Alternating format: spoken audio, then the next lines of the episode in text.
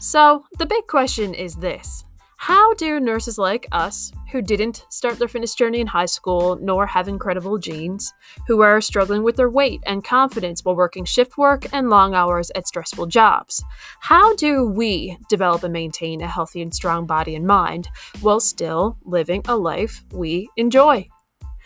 That is the question, and this podcast will give you the answers. I'm Rebecca Adams, and welcome to the Fitness for Nurses podcast.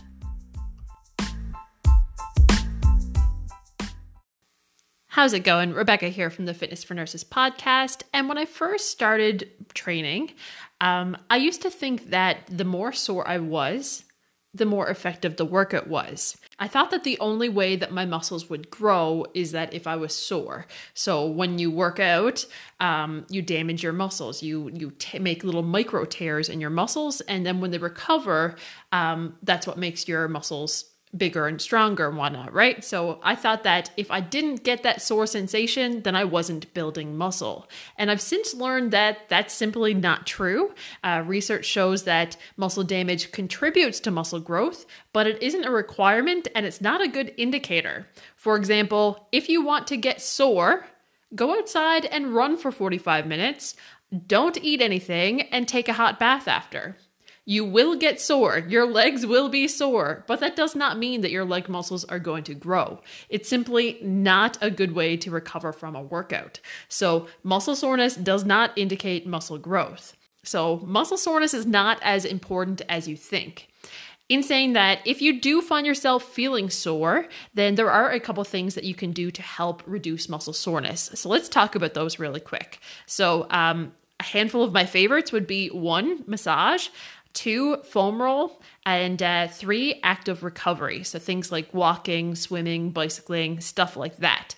Another thing you could do to help prevent muscle soreness would be to make sure you have carbs and protein after your workout.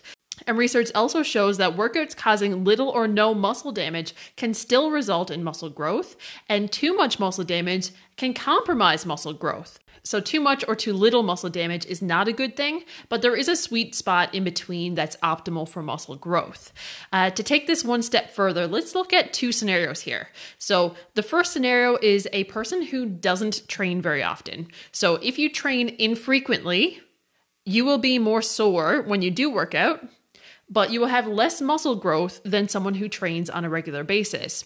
The second scenario is someone who trains on a regular basis. So, by increasing the frequency of your workouts, it accelerates your muscle growth and your muscles kind of adapt to the stimulus of the uh, the increased training so you reduce your soreness because your body adapts but the underlying concept here is that muscle soreness is not as important as you think. You can definitely build muscle and get great results from a workout without feeling sore afterwards. So don't chase muscle soreness. Instead of muscle soreness, chase getting stronger, moving better, and feeling good.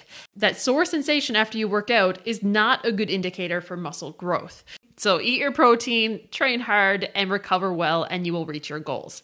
That's basically it for today's podcast episode. Thank you so much for tuning in. I appreciate you, and have an awesome day.